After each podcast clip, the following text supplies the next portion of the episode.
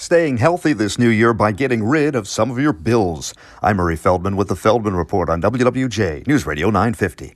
Time to get to work and pay off some of the bills you accumulated over the holidays because they can make you sick.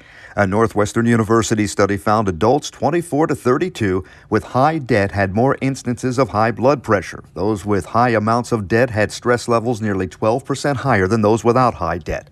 And a Rutgers University study found adults 51 years old and up with high credit card debt and medical bills were more likely to report symptoms of depression.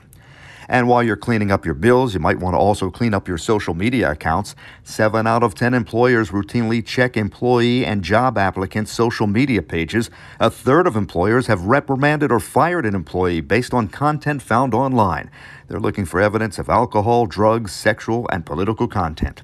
With the Feldman Report, I'm Murray Feldman, WWJ, News Radio 950.